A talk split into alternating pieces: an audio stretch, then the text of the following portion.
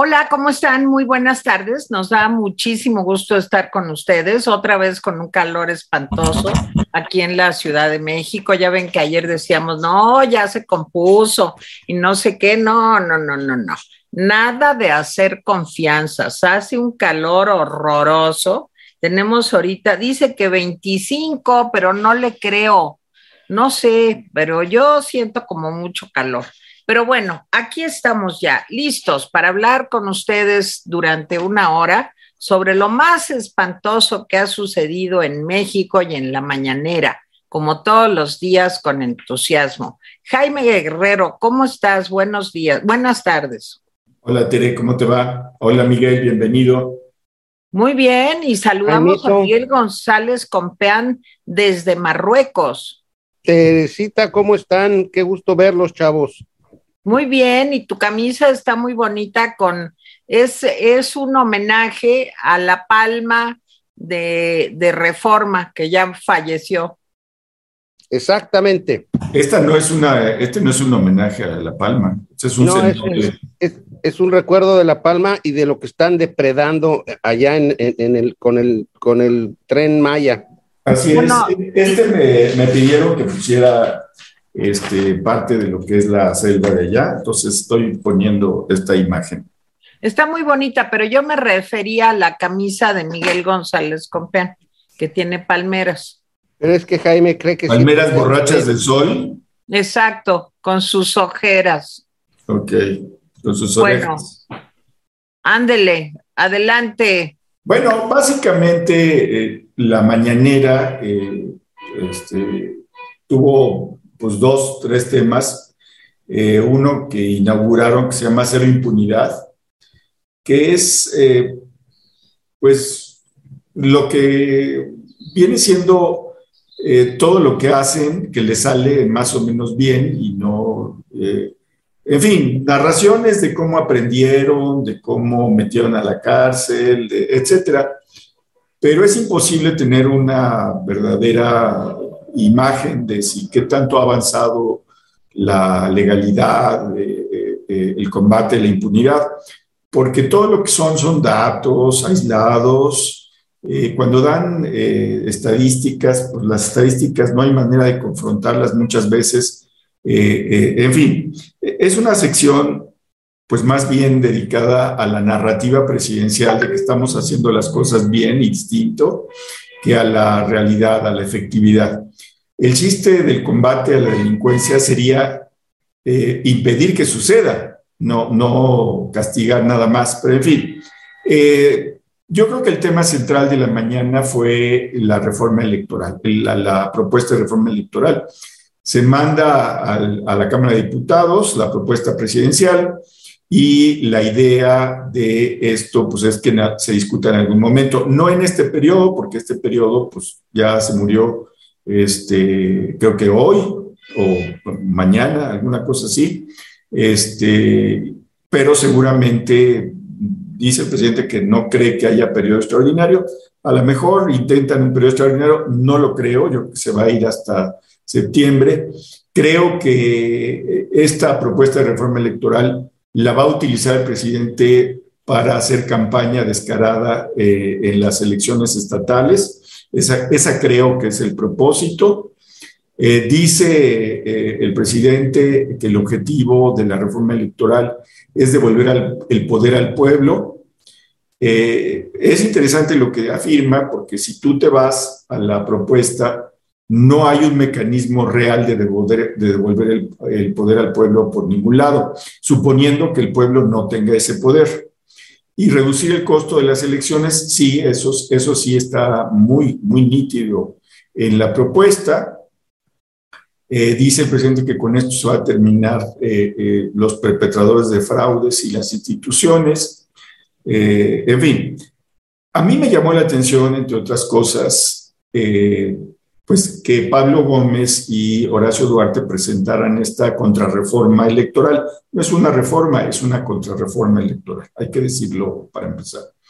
Me llama la atención porque Pablo Gómez y Horacio Duarte fueron parte de pues, generaciones de, de políticos que hicieron la reforma electoral tal y como la conocemos ahora. Es decir, de, alguna forma ellos fueron parte de, de las generaciones de legisladores que produjeron esta reforma electoral en donde primero hubo un IFE y luego hubo un INE. Yo no sé si, dieron cuenta, si se dieron cuenta que al prestarse al juego del presidente y presentar una contrarreforma, en realidad están, pues fueron de alguna manera, pues rebajados, porque siendo ellos parte de los padres y madres que hicieron esta reforma de, del INE, ahora presentan una contrarreforma, o sea, están negando parte de su historia, cosa que no me extraña porque, y hay que decirlo también, eh, hay buena parte de la izquierda y de la derecha también, son demócratas mientras no consiguen el poder, pero son profundamente autoritarios cuando llegan al poder. Ese es el aprendizaje que nos dejan estos años de democracia que, ya se fueron. Eh, la segunda cosa que quiero decir es la poderosa narrativa presidencial que hay detrás de la propuesta. Esa es, la verdad, eh, muy fuerte la narrativa presidencial. Y esa es una narrativa que hay que responder. Yo dejaría aquí los comentarios. Este, yo supongo que Teresa y Miguel van a abordar los puntos específicos de la reforma electoral o lo que quieran, pero bueno, pues así eh, eh, fue la contrarreforma electoral presentada hoy. Miguel. Pues Jaime, me preocupa mucho, este, en efecto, las propuestas de la contrarreforma, creo que lo dices bien, eh, el, primer punto que me molesta, me preocupa muchísimo, es la eliminación de los diputados plurinominales. Los diputados plurinominales lo que reflejan es la otra parte de la mayoría. O sea, le dan voz a los votos y a la participación de la gente, eh, eh, de la participación de los votantes eh, eh, dentro del, pues del, entorno, de la, de la complejidad de la representación popular dentro del Congreso. Y eliminarlos es eliminar, sería eliminar como, por ejemplo, está ahorita constituida la Cámara de Diputados y la Cámara de Senadores, pues a la mitad del país. Es decir, una, una mayoría eh, lograda por la vía directa, o sea, los votos directos en cada eh, circunscripción, pues eliminaría la representación de los, de los de la otra mitad del país. Y eso me parece grave, no solo por el hecho de los partidos, sino me parece grave porque entonces una mayoría se eh, adscribe, se, se arroga la representación nacional por completo sin escuchar a las minorías. Y como sabemos, la democracia el día de hoy, ya desde hace unos buenos años, eh, por lo menos 40 eh, lleva, eh, llevamos, digamos, con, esta, con este diseño mucho más plural, mucho más abierto, mucho más democrático, anularía por completo la representación de la otra mitad del país. Y eso no está bonito, vamos a decirlo. Este, no está bien porque todos debemos tener una voz en el Congreso. Todos debemos poder plantear los problemas que una mitad y la otra tienen y no actuar como si solo existiera un país. Ahora en la, en la consulta eh, eh, que recientemente hecha, sobre la revocación del mandato que intentó convertirse en una ratificación del mandato, nos dimos cuenta dónde está la votación más poderosa, digamos, más, eh, más firme, más eh, leal al, a Morena y al presidente, y está en los estados del sur, del sur sureste, o sea, Guerrero, Oaxaca, Chiapas, Tabasco, Campeche. Eh, ahí está, digamos, el grueso importante de, la votación por el presidente. Y la realidad es que, pues ese no es todo el país. Falta todo el Bajío, falta todo el, norte, que son, por cierto, los estados que producen todo lo que se come el sur, o sea, todo, todo lo, que, lo que el sur tiene para invertir y para hacer, pues proviene en realidad del crecimiento de Querétaro, Guanajuato, Michoacán, Sonora, Sinaloa, Tamaulipas, Nuevo León, etcétera, etcétera. Entonces, no darle voz a esos estados por efecto de, pues, de la ganancia o la pérdida en una votación directa me parece muy peligroso y me parece poco, poco democrático, poco útil para la vida y la pluralidad del México que somos el día de hoy. Esa es la primera cosa que me preocupa. Y la segunda cosa que me preocupa es eh, la mentira de que el día de hoy no hay una legislación federal única para las elecciones. O sea, esta reforma no modifica la existencia de una, de una, bueno, no conozco los detalles, la acaban de presentar, no conozco esa parte, pero, o sea, ya de suyo el día de hoy existe, a pesar de que haya los órganos locales electorales, eh, eh, ya existe una legislación federal que, que tiene en el mismo nivel y de la misma manera eh, colocadas las instituciones electorales para realizar elecciones. Entonces, no que nos vengan con el cuento de que esto lo que quiere es tener una legislación única que permita que todas las elecciones sean iguales, etcétera, pues es una mentira brutal, porque eso ya existe el día de hoy. Amén de que quitar, que, quitar los, los diputados plurinominales a nivel federal también implica modificaciones en los congresos locales, tanto en el número de diputados como en los municipios con el número de, regidores que podrían estar involucrados en, la, en la elección para reducirlos, porque lo que la reforma busca en realidad, y eso hay que dejarlo claro, no es hacer un país más democrático, lo que busca es hacer más barata la democracia. Y bueno, pues esa es una discusión pues amplísima, o sea, porque si se tratara de hablar de la democratización, de, hacer más democrático al país, pues podríamos platicar muchas cosas. Pero si se trata de hacer más baratas este, la democracia mexicana, pues hombre, si quieren, pues, pues borremos todo y, entonces pues hay en, unas mesas eh, en, la casa de doña Lupita, la sacamos y pues hay que voten por el candidato y ya que nadie tenga sentido. O sea, en efecto, entre lo que cuesta la democracia y, que no cueste la democracia, pues en realidad lo que estamos diciendo es o hay democracia o hay una dictadura o un, o un dominante que decide quién y cómo se va a elegir.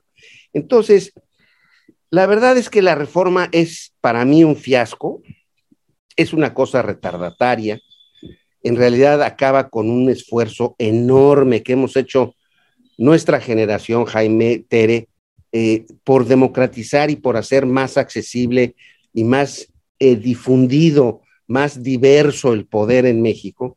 Y entonces estar neceando con volver 30 años para atrás, a mí me parece muy mala idea. Pero bueno, ya hicieron su propuesta. Entonces yo, mi sospecha es que el presidente ya acusó a, a los diputados traidores a la patria por lo eléctrico ahora los va a acusar de antidemócratas por no aceptar su reforma, cuando su reforma a todas luces no tiene viabilidad, no la va a aceptar el Congreso, y entonces pues a lo que está jugando es algo de, de lo cual todavía no nos estamos dando cuenta. Yo tengo mis sospechas, pero no nos estamos dando cuenta, y es algo de lo que escribí yo, por ejemplo, este lunes en El Economista, que, que, que lo que, que, que un presidente mande una iniciativa que sabe que no va a pasar, tiene por lo tanto un una intención ulterior. O sea, trae otra intención, trae la intención de, acusar a alguien de algo. Y esa es la parte que a mí me preocupa más que ninguna otra cosa. Teresita.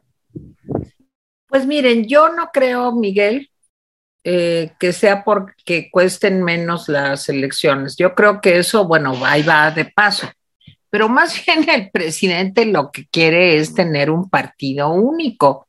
Eso es lo que quiere y tratar de debilitar al máximo a los partidos de oposición y tratar también de debilitar al máximo al árbitro electoral. Yo creo que esos son los dos objetivos fundamentales. La venta que hace de esto es a través de eso, de que va a costar menos, de que la democracia es muy cara en México y bueno, pues a lo mejor sí se podría, eh, pues de algún modo tener eh, pues una democracia, digamos, un poco más barata, pero creo que el presidente no presentaría esta contrarreforma si él fuera un partido de oposición. Si esta contrarreforma la estuviera presentando el PRI o el PAN cuando estaban en el poder, bueno, pues yo creo que al señor López Obrador le hubiera dado un infarto, porque es decretar la muerte lenta, pero muerte, de la oposición. La, democracia no es darle la voz a la mayoría, la democracia es darle la voz a todos y las minorías también merecen ser escuchadas y representadas. Pues lo otro es una dictadura, como decía Miguel. Entonces, creo que esta eh, contrarreforma pues tiene el objetivo de disminuir la voz de las minorías, darles menos recursos a las oposiciones y lograr pues el sueño dorado del presidente, que es centralizarlo todo y aumentar eh, importantemente las posibilidades de que haya un partido de Estado, un partido único. A ver, esto de elegir a los consejeros del INE a través del voto popular que van a presentar 20 cada poder, 20 el legislativo, 20 el ejecutivo y 20 el judicial. Bueno, pues es él lo que quiere, pues es tener a sus estos eh, consejeros a modo. O sea, pues no quiere que haya otro Lorenzo Córdoba, ni otro Ciro Murayama, ni los demás tampoco, aunque medio los haya puesto. No, él lo que quiere es que, eh, imagínense, 20 del, Ejecutivo, pues los va a, a, poner él y a palomear. Luego 20 del Legislativo también los va a poner él y los va a palomear. Y luego 20 del Judicial, pues también, o sea, en una cantidad importante también los va a poner él y los va a palomear. Y luego esto de que el voto popular pues ya saben cómo le gustan las encuestas. Voy a estornudar. Perdón, voy a estornudar otra vez. Discúlpenme. Pues ya saben cómo, le, cómo hace las encuestas, entonces pues va a salir lo que al presidente le guste. La desaparición de los plurinominales, yo sé que va a haber aplausos y todo el mundo va a decir, sí, ¿para qué queremos plurinominales? Son una bola de señores que nomás y señoras que nomás se van a dormir, a sacarse los mocos ahí en la Cámara de Diputados, sí que se vayan. Híjole, qué peligroso que, que se vayan, porque fue un logro que hubiera plurinominales para que la diversidad de partidos políticos que hay en el país pudieran tener representación. Ya vieron las cochinadas que hacen. Acaban de hacer una cochinada también bastante mona en la integración de la comisión permanente.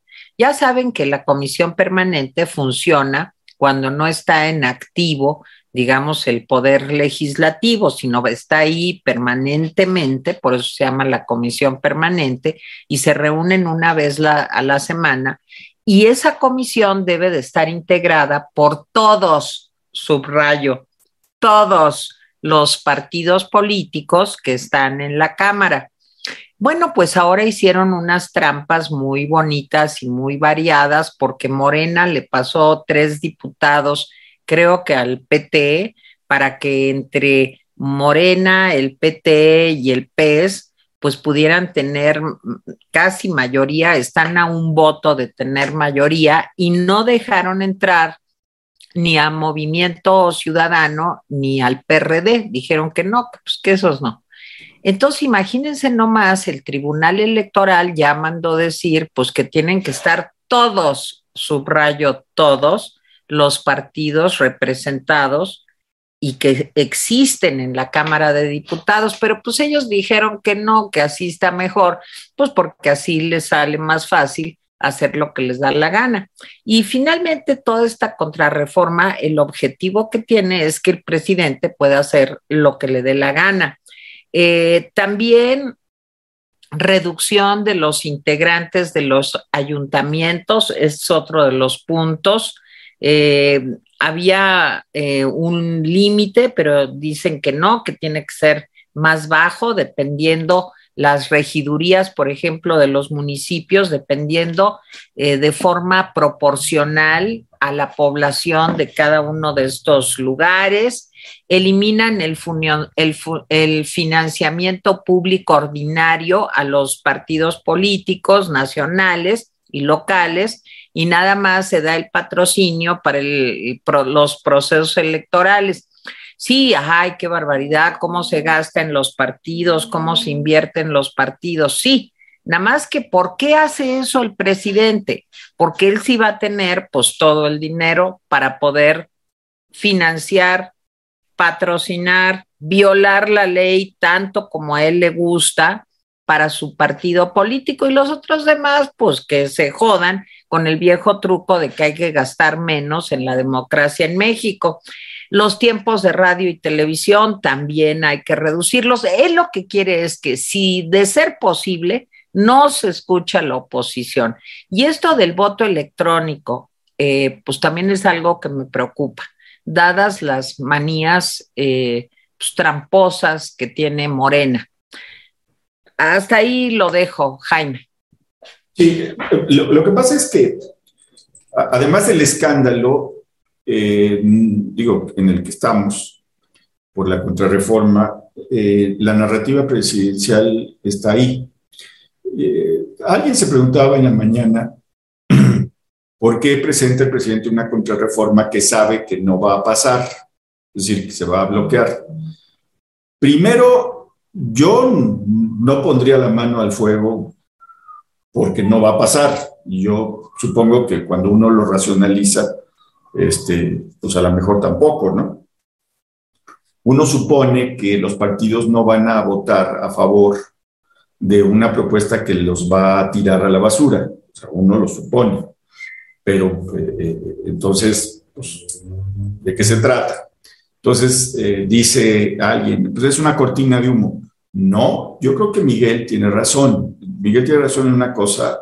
Eh, eh, cuando dice Miguel que esta propuesta, no, me acuerdo si lo dijo él o tú, pero esta propuesta tiene un objetivo.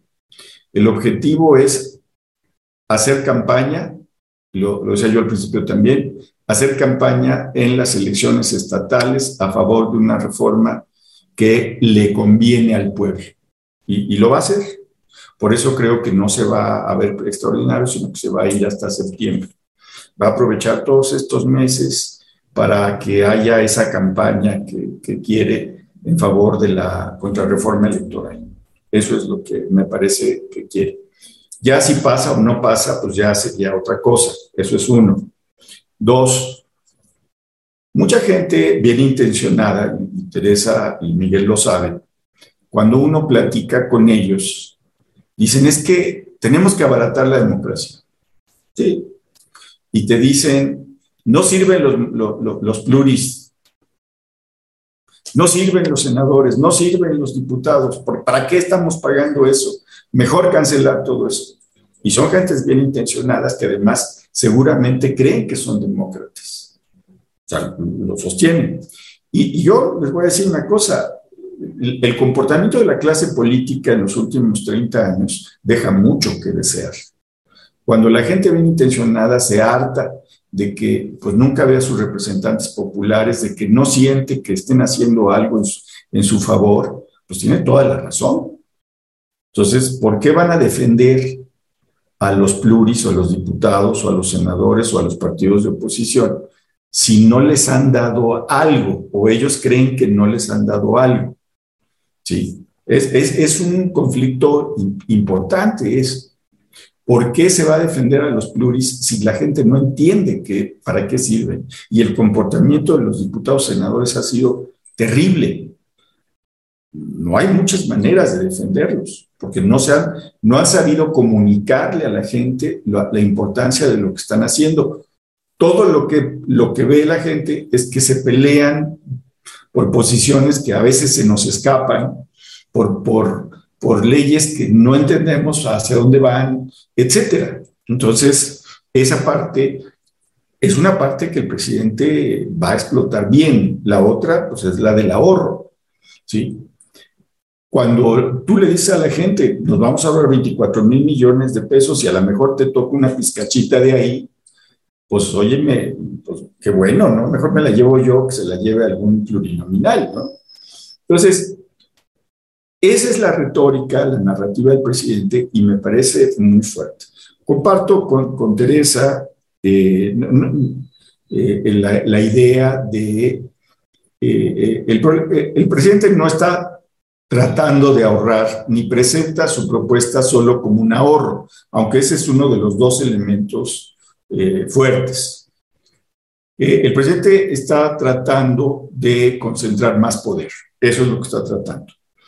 La propuesta conlleva, primero, no, no cura ninguno de los problemas que tenemos, ninguno de los problemas que tenemos. Les voy a decir, por ejemplo, la elección de consejeros como está ahora, pues sí está partidizada. Es un acuerdo entre los, entre los partidos en el Congreso y salen así los consejeros. Y si salen buenos, pues qué bueno. Y si no salen buenos, pues qué malo, pero así. Entonces, hay que buscar cómo sacar a los partidos de esa decisión. Pero la propuesta del presidente no saca a los partidos, no, no los saca. Es decir, elegirlos, ya Teresa hizo los números y lo demostró, ¿sí? Pasaríamos de eh, que los partidos decidieran quiénes son los consejeros a que básicamente un partido decida quiénes son los consejeros. Porque si de 60 propuestas 40 van a ser seguramente del Ejecutivo.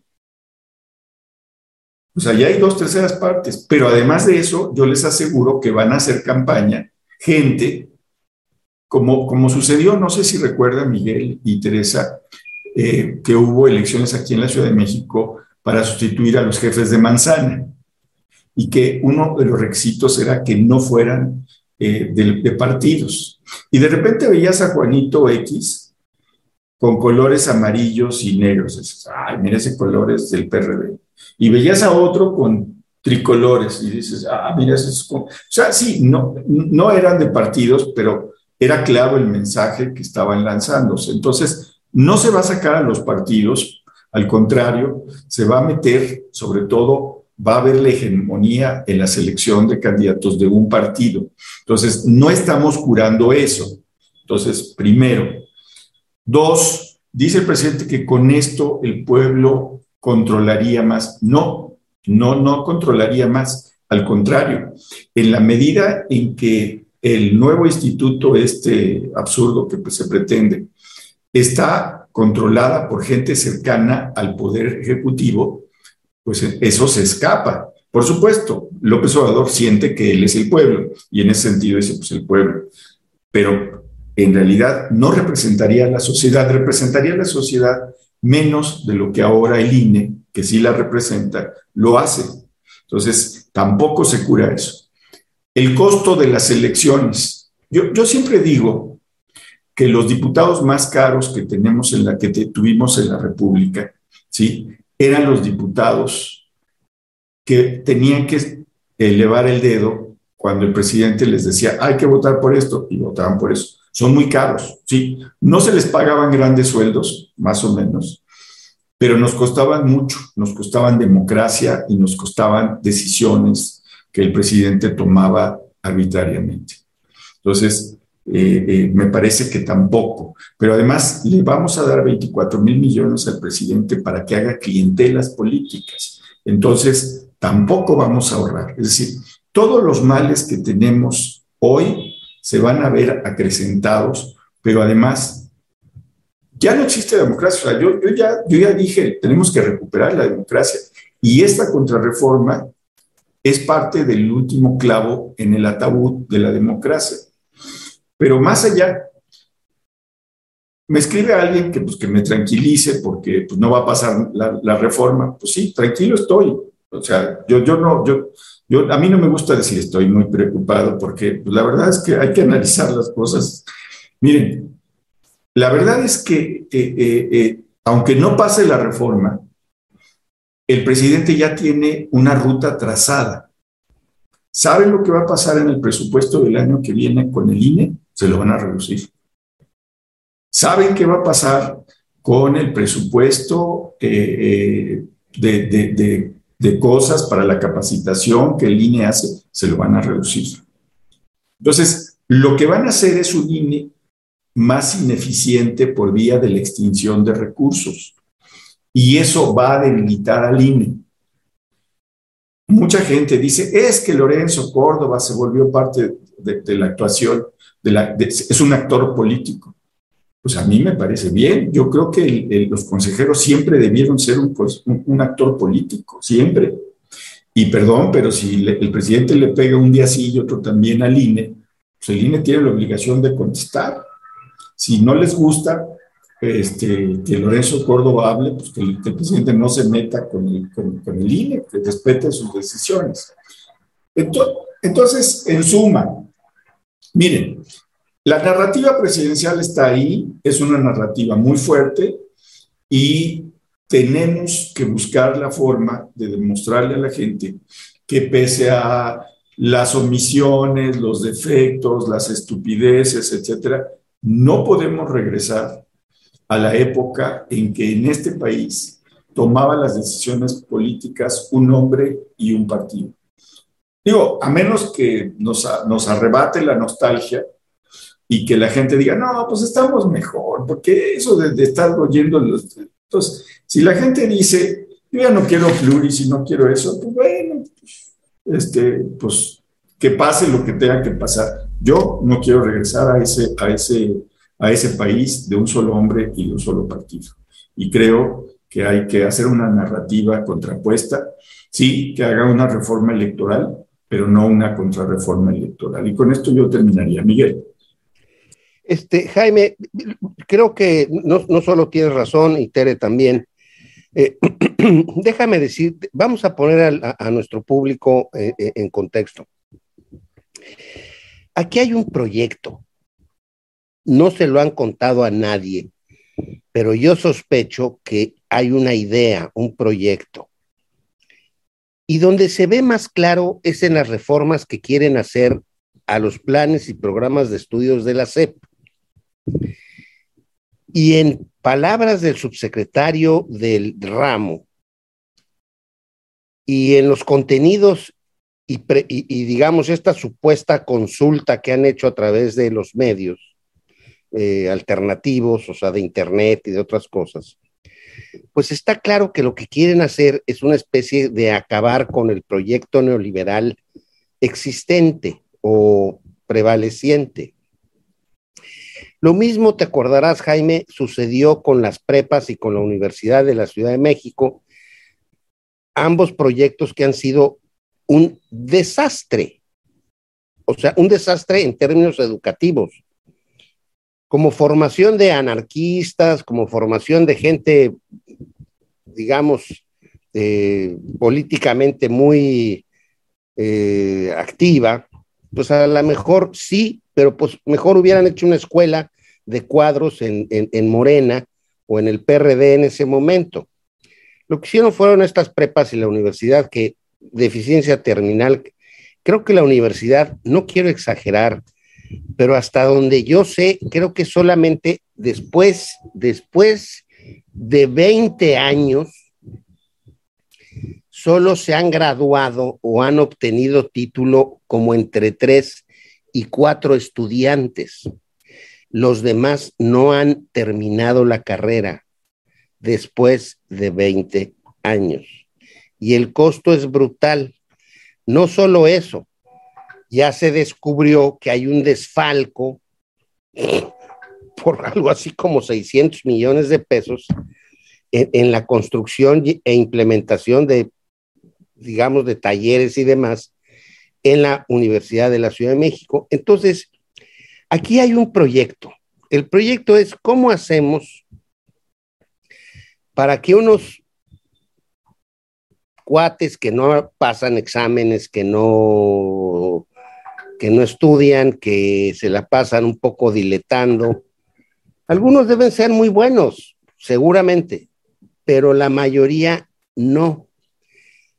Y entonces como darles una especie de, de, gusto para que, para que se apoderen, pues en primer lugar de sus espacios educativos, pero en segundo lugar, eh, la propuesta de, de, la elección de los consejeros por vía de voto directo, pues es francamente una locura. Casi, casi podría reírse uno. Porque si lo que trata de hacer el presidente es que con esta propuesta evitar la politización de los consejeros en un órgano que no hay manera. Yo fui representante de un partido político ante el INE y fui representante de otro partido político ante el, ante el órgano electoral del distrito, de, de, lo que era el Distrito Federal. No hay manera de que eso no esté politizado. Obviamente, los consejeros tienen que atender pues, su materia, que es la vida política de los partidos y la vida política de lo que significan las elecciones. Pues ni modo que sean unos unos monjes tibetanos que no conozcan la vida política y decidan conforme a qué principios, que hablen con qué clase de personas. Entonces, elegir a los consejeros de manera directa no solo es, como dice Tere, como ha dicho Jaime, concederle al, al, partido un, al partido dominante un espacio único y privilegiado para la elección de los consejeros. Es que inmediatamente politiza a los, a los consejeros, pues ni modo que no salgan a hacer campaña, pues lo que quieren es ser consejeros. Eso contra un procedimiento muy bien establecido en la Cámara de Diputados, muy bien trabajado en, en, en, términos de visión de los partidos, en los que se eligen a los consejeros que no, no salen a hacer campaña ni a hacer propuestas locas, eh, eh, con el público, con el respetable público en general, sino que lo que hacen es hablar con la representación política que está en el Congreso ahí anidada. Entonces, la verdad es que sí es, es una propuesta loca, está, a mí me parece francamente, o sea, es una mala solución para lo que quiere resolver, si es que de verdad quisiera resolverlo. Eh, es obvio que no, pero digamos, si la intención fuera genuina, es la peor solución. La peor solución es eh, poner a hacer campaña a los consejeros. Además, ¿dónde van a hacer campaña? Pues en la calle, con letreros, con mantas, con, con anuncios. Eh, o sea, va a ser una, es, es, una cosa un poco demencial, la verdad. Por eso los órganos constitucionales autónomos el, más importante, el INE, pues lo que hace es recurrir a la representación popular de un Congreso para que nombre con un procedimiento acordado por todos, pues a sus representantes. Entonces, eh, la verdad es que, que, es muy mala idea. O sea, esta, este programa que estamos haciendo parece un poco lacónico, porque la verdad es que estamos sabemos que no va a pasar, sabemos que la propuesta es una locura y sabemos que el presidente lo que quiere es otra cosa. O sea, ni siquiera quiere que sean más baratas las elecciones porque en el fondo ya se lo dijeron este, dos calificadoras esta semana al presidente. Hacer ahorros no es disciplina presupuestal. Hacer ahorros es nada más hacer ahorros. Nada más que, ¿para qué los quieres hacer? Pues para generar clientelas políticas, como ya ha dicho Jaime. Entonces, además de, de, esta cosa lánguida que significa tener que discutir una cosa que de todas maneras no va, no va a pasar, en realidad nos debe preocupar porque ¿qué? Entonces, ¿cuál es la intención? Y vuelvo a reiterar, me da la impresión de que lo que quiere el presidente es desgastar de una manera inmisericordia al poder legislativo y tratar de someterlo debajo del escarnio público, debajo de las acusaciones de traidor a la patria, de antidemocrático, y ahora que mande su propuesta, que seguramente será otra locura, sobre la seguridad pública, pues también ahora los va a acusar de que no querer resolver el problema de la seguridad pública. Entonces, pues yo ahí lo dejo, Tere, pero la verdad sí, digo, casi te diría que me da una flojera enorme seguir discutiendo el tema, porque es una, porque de, suyo ya sabemos que no va a pasar, y, segundo, es una propuesta tan loca, o sea, parece que está hecha precisamente para que no pase. Entonces la pregunta es, ¿el presidente quiere que no pase para qué? Para, para acusarlos de qué. Y entonces a partir de eso, hacer qué clase de publicidad y qué clase de discurso político. Yo ahí la dejo, con esto yo acabo también, igual que Jaime. Teresita. Pues miren, yo creo que ya se ha dicho bastante sobre este tema, seguiremos bordándolo aquí en el programa. Yo nada más quiero decir algo que ya sé que ah, pasa inadvertido en medio de toda la cantidad de problemas Ahora resulta que está prohibido vapear porque pues, al presidente se le ocurrió, ya traen eso desde hace este, semanas o meses, que están prohibidos los vapeadores y que, en fin, bueno, ¿en qué cabeza cabe esto? ¿En qué cabeza de veras? El tabaco lo va a prohibir el presidente, porque le voy a decir una cosa, es bastante más nocivo el tabaco que los vapeadores. ¿Van a prohibir algo para crear un mercado negro? ¿Para tener algo más prohibido? O sea, ¿qué es lo que quieren haciendo esto? De veras. O sea, no comprendo. Lo que hay que hacer es que se venda solo a adultos, a personas mayores de 18 años y que cada quien sepa si lo usa o no lo usa. O van a prohibir también los Malboro, los Camel, o qué van a hacer. ¿De qué se trata? O sea, de veras a mí me cayó eso como bomba, porque veo eh, todo tiene ese aire de prohibir, prohibir, prohibir, que el presidente además tiene un discurso totalmente al revésado. Prohibido, prohibir, pero todo lo que puede prohibir lo prueba lo, lo prohíbe. Ahí está, este, digo, lo de Ricolino, ah, que le pareció maravilloso porque van a pagar una cantidad al SAT por la venta de esa parte de la empresa, pero él si puede ir en contra de todo, todo, todo, lo que no sean las gordas de chicharrón prensado, está feliz. Ricolino seguramente representaba una fuente de empleo, eh, pues era chamba para muchas personas, eh, pero como no son tlacoyos o tlayudas, pues qué bueno que se va. Y si aparte le tienen que pagar al SAT para que lo pueda repartir en sus clientelas, mejor. Y lo de los vapeadores, igual, que quiebren unas este, tiendas que existen en México, que los venden que esté prohibido para que los jóvenes pues, les, les resulte más apetitoso, que no haya más que un mercado negro para poder conseguirlos. O sea, de verdad no entiendo, no entiendo. Les pega hoy a las palomitas, otro día a los gancitos, a los chocorroles, o sea, lo que se le pone enfrente está prohibido.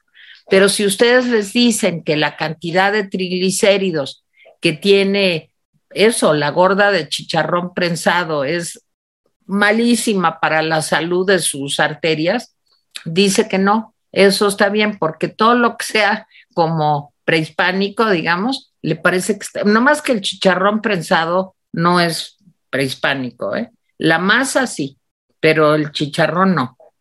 En fin, este, me parece una locura todo lo que hace. Jaime. qué, manera de pelearse. A ver, ese asunto de los vapeadores es loco porque eh, eh, Philip Morris tenía un amparo en la Suprema Corte de Justicia porque había comprado pues una cantidad importante de vapeadores y ya estaban en México y, era legal y de repente le dicen que no y dice él, oye, pues no se vale cambiar la ley este, en detrimento de gente que ya había hecho esta inversión. Entonces puso su amparo. Pero pues ya el amparo valió gorro porque ayer el, el Congreso pues, de nuevo renovó la, la, ley y ya no importa que hayas tenido un amparo porque ya la nueva ley pues es claro que te, ya te bateó. Entonces esa, esa inversión de Philip Morris pues ahí quedó, a menos que se empiecen a aparecer vapeadores en la calle, en el mercado negro, que no lo dudaría.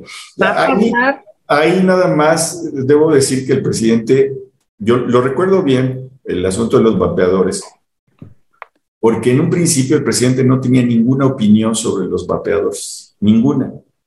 Recuerdo que le decían, oiga, presidente, es que los vapeadores, ay, ¿y, eso qué? No, pues, ah, pues si es legal, que sea legal.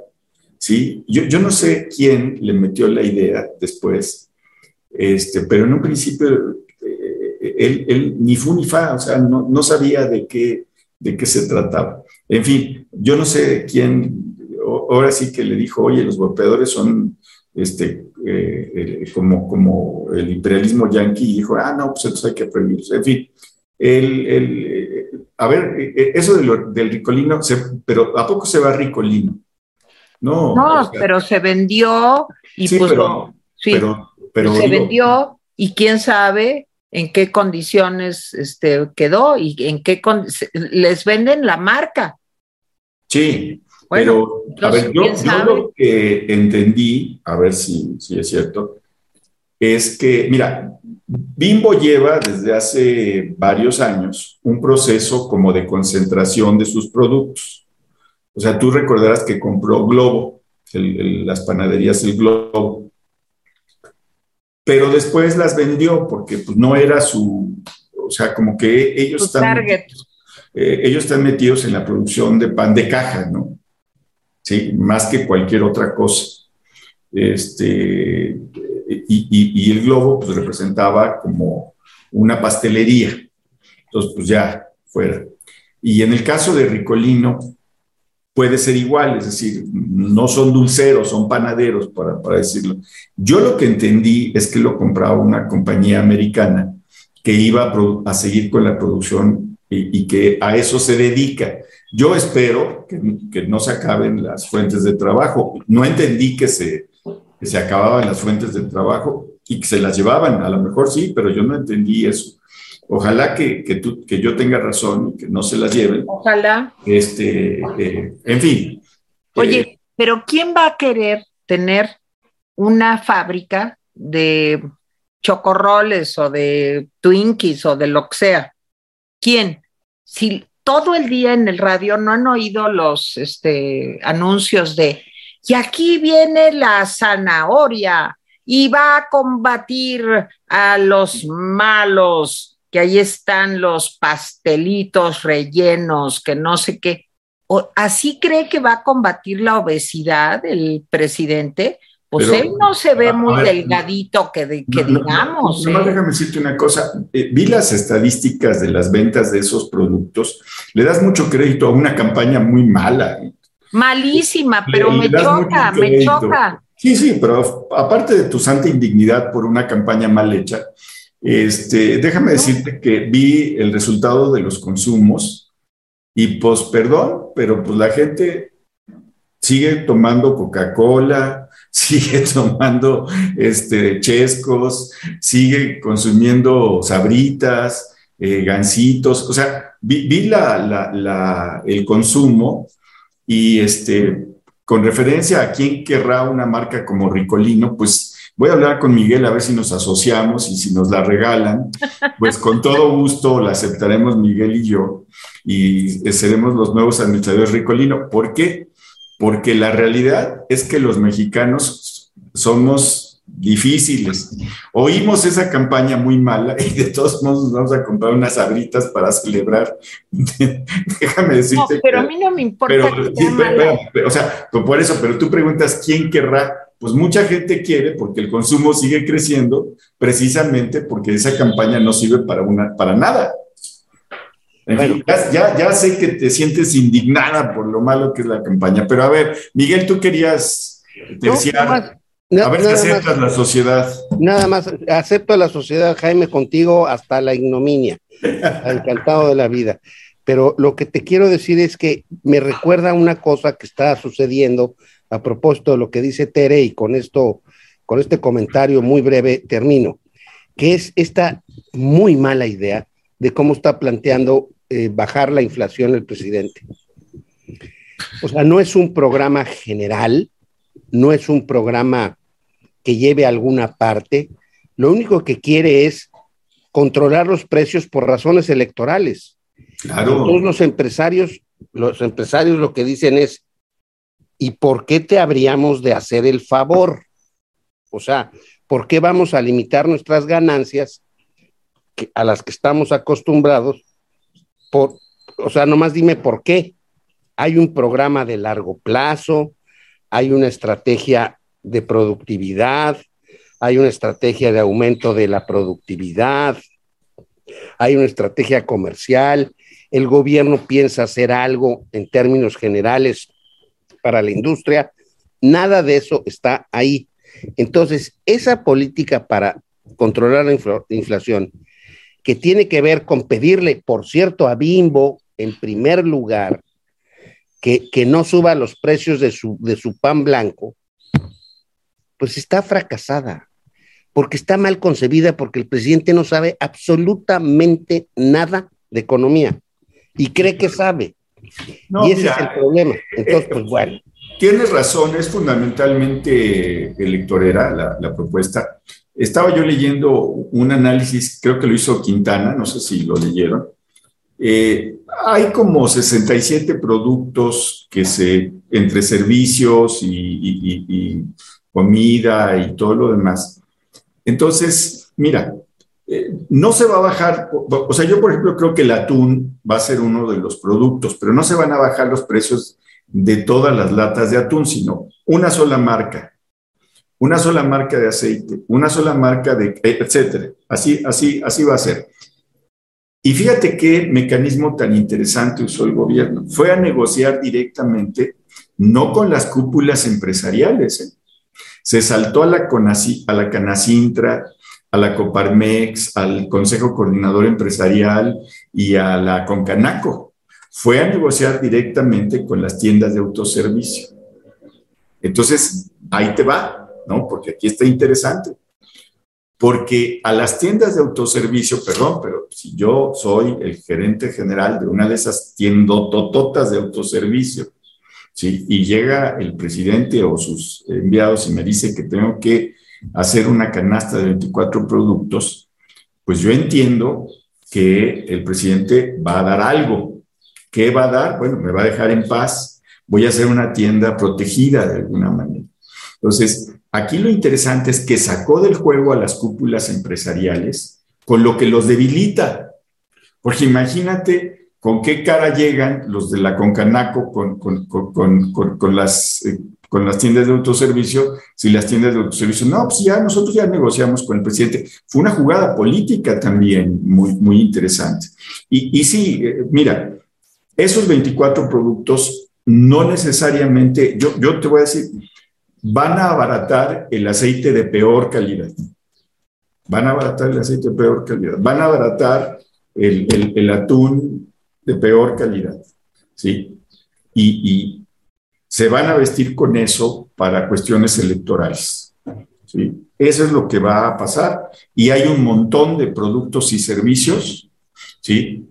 que no se van a controlar. Y además, déjame decirte que ya no recuerdo si fue el Fondo Monetario Internacional o, el Banco Mundial, que lo que le aconsejaron a México es que no hiciera estos subsidios y estos acuerdos. Porque, por ejemplo, subsidiar a la gasolina El problema que tiene es que es un subsidio generalizado que eh, beneficia más a las clases medias y altas que a las clases bajas. Lo mismo en estos 24 productos.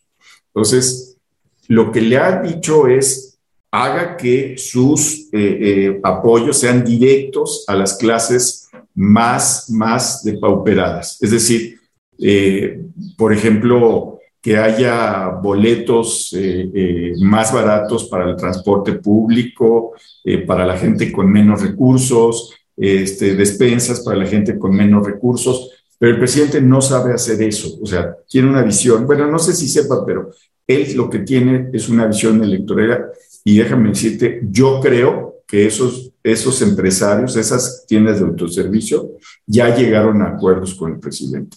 ¿Por qué? porque les hizo una oferta que no podían rechazar. ¿Te acuerdas de esa frase? Te voy a hacer una oferta que no puedes rechazar. Sí, claro. Ya recuerdo, pero va a ser en, perjuicio muy lamentable de la gente y de la economía mexicana. El, inicio de distorsiones en el mercado va a ser fatal. Eh, yo, creo que no, no va a impactar. O sea, mi opinión es que es tan limitado el apoyo que no va a impactar. Pero bueno, no sé. No, es un segundo, va a ser un segundo fracaso. Fracasamos, fracasó con lo del gas bienestar. Fracasó estrepitosamente. Así es. Estrepitosamente. Entonces, o sea, eh, eh, lo que estamos discutiendo no es si la política va a funcionar o no. Lo que estamos discutiendo es que el señor se le ocurren ocurrencias, para decirlo en términos de perogrullada, como, como Carlos Monsiváis decía, esta es una perogrullada, pero pues sí. O sea, el asunto es que es una, es una especie de circo, igual que la de acusar de, traidores a la patria y todas estas burradas, porque está nomás pensando en las próximas elecciones. Claro, Miguel, pero para él ya, están ahí. Y para él ya están ahí porque son el 24 y entonces pues falta pues, dos años para eso. Entonces, pues ya tendríamos que estar saliendo a la calle y convencer a no sé quién. Yo, Jaime, creo que ha sido feliz esta reunión y tengo una receta que después daré muy sencilla. Este, ya te dije, Miguel, grábate, grábate para que suba, sí, sí, ya lo voy a hacer, ya lo voy a hacer. Hice ayer, antier, hice una cena para 25 gentes, una paella, pero sí me... Pero no nos invitas. Bueno, pues vénganse a Puerto Escondido, hombre, por el amor de Dios, y aquí nos vemos y ya.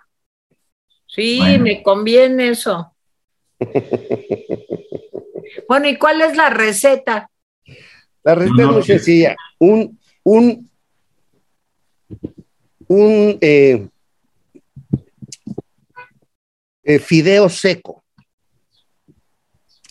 El fideo seco es, es un platillo muy sencillo, muy rico, y que funciona muy bien.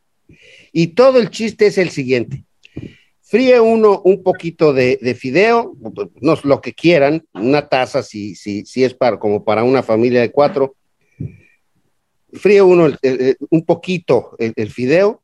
Después de eso le echa uno una taza de jitomate molido con un poco, con un ajo y, un cuarto de cebolla. Todo eso este, eh, este, licuado. se lo echa uno a eso y espera que espese. Por otro lado, en un sartén aparte, pone unos pedacitos de chorizo o de chistorra, lo que más te guste. Y cuando el fideo seco empiece ya a hervir y a sacar toda el agua y a quedarse seco, le echa uno el, el, resultado de freír el chorizo y, la chistorra. Lo mezcla y espera uno a que baje todo el agua posible. Después de lo cual se pone en un platito, le echan quesito de rancho o quesito eh, cotija o el quesito que les guste, se lo ponen encima, lo sirven, un poquito de cremita, una rajita de aguacate y miren.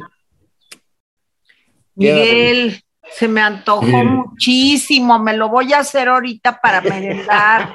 Bueno, también puede uno comprar un sobrecito de Nor Suiza de fideo seco. Ay, bueno. bueno, a ver, este hombre es un traidor. leemos este comentario. Sergio Salas. Dice, les aviso que hoy el predicador ya bajó de su pedestal a la, a la taparrosca de Sheinbaum. Alguien tendrá, tendrá cara de píchenme una torta los próximos meses. No, no, no, no sé por qué, pero bueno.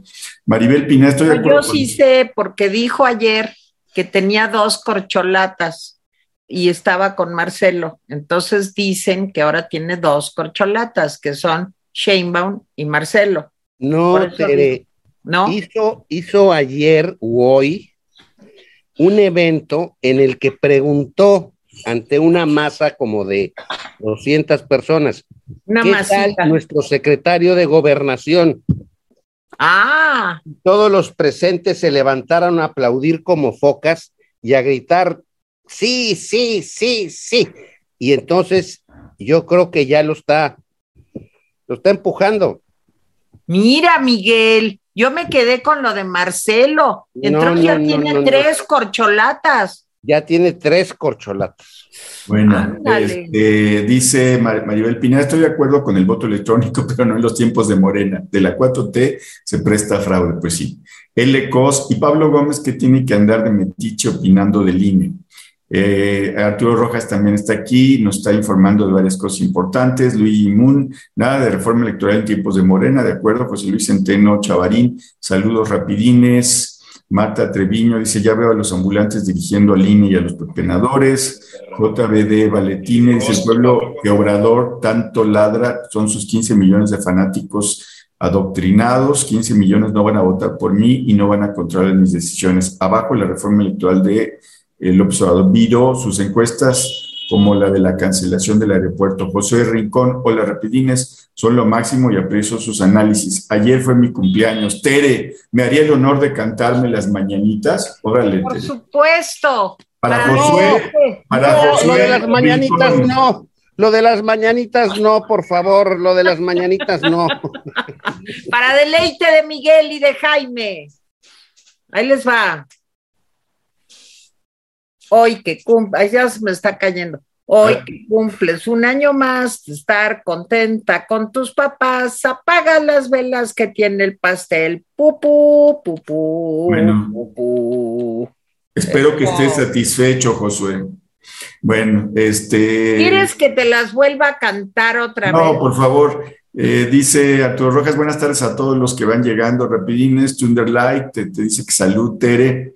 Dice Arturo Rojas que acusa a López que Felipe Calderón llegó a la presidencia bajo el fraude electoral. Sí, es, esa narrativa ya me tiene hasta el gorro porque nunca, ahora dijo que había unas rellenas, que no sé qué. Falso, todo eso que dijo es falso. O sea, perdió en 2006, sí, perdió por poco, pero perdió, sí. Eh, eh, eh, y ya se inventó toda una serie de cosas que, que perdón, pero ya, ya la gente da por buena, no, no, no fue así.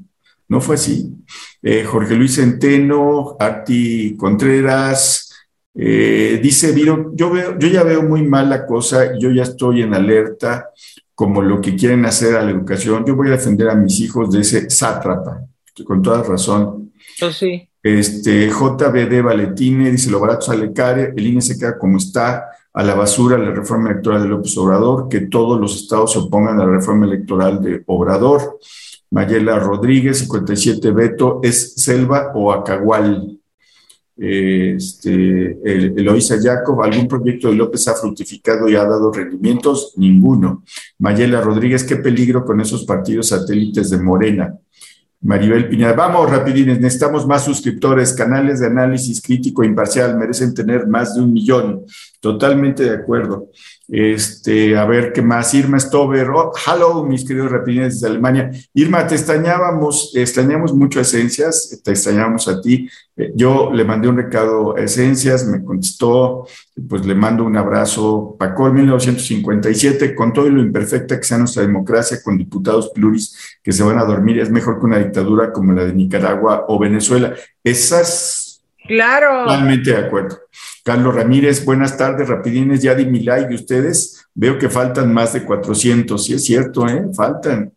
Este, eh, Loisa Yakov, no creo que sus partidos voten eso, ellos medran con las pluris como el Verde y PT, pero con, con, eh, con, el, con el presidente hasta la ignominia, ¿eh? Lidia Aguilera, buenas tardes, rapidines, deseándoles a Esencias de Mujer su pronta recuperación. ¿Quién más está aquí? Está Lidia Aguilera, que nos recuerda que hay que darle, darle, darle. Lupita Varela, Lupita, saludos hasta Alemania. Irma Stover le mandan saludos a Sergio Salas. Una pregunta a ustedes que ven las mañaneras: ¿qué hay de nuevo que el predicador diga en estos 41 meses que llevan en, el gobierno? ¿Saben qué es lo que va a decir mañana? Eso lo sabemos todos ya. Pues no, porque, el, por ejemplo, hoy el contenido de la reforma tuvo cosas que, no nos, que yo por lo menos no me esperaba. Ya había cosas que ya me esperaba, pero algunas sorpresas este, raras. Viento Sí, negro. Siempre, siempre es capaz de decir algo peor, siempre, siempre. Sí, sí, sí. Nunca nos decepciona. No, Viento negro. Y dice, yo siempre he sido del Partido Demócrata y siempre he votado por sus candidatos, pero ahora con gusto voy a votar por Donald Trump para que siga doblando a López Obrador. qué horror. no lo hagas, no lo hagas. No, por favor. Eh, dice, los, dice Viento Negro, dice, los candidatos de Morena son puros delincuentes. Es un honor estar con la oposición, pues sí. Sergio Ledesma, la narrativa de López es fuerte, pero para 15 millones, pues quién sabe, ¿eh? quién sabe. Eh, Carlos Ramírez, Jaime, a esto nos quiere llevar AMLO a tener un país de un solo hombre, pero ahora con todo el poder. Gina GSA, gracias Arturo, bonita tarde y bonita tarde a todos. Le doy las gracias a Miguel y su receta de sobrecito de Nor y gracias, gracias a... Qué mentira, es una receta deliciosa del fideo Ni seco. la has probado, ni la has probado, estás inventando. la he probado. Ustedes Bueno, están anticuados. Y Me la mandó, me la mandó por, por YouTube, ahí está. Ok, le agradecemos a Teresita y su santa indignación por la campaña contra el ricolino. No, y contra los vapeadores.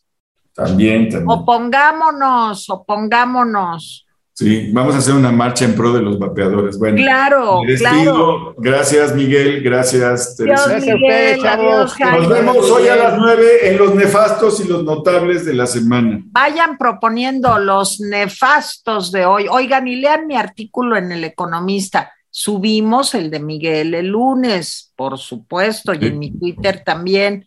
Hoy lean el mío. Eh, mi artículo se llama Marx, pero no crean que Carlitos. No, es una profesión de fe marxista de Teresa. Exacto. exacto. Descubrió que Marx tenía siempre razón y dijo que ya se va a volver marxista.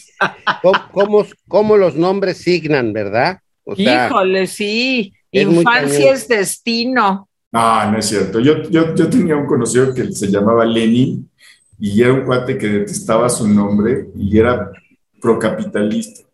Bueno, sí, pero yo conozco una diputada que, que fue diputada que se llamaba Lenia. ah, sí, sí, bueno, bueno. bueno, pues, eh, en fin. Eh, bueno, ya nos vamos. Adiós, los dejo con esta. imagen. Adiós. Bye.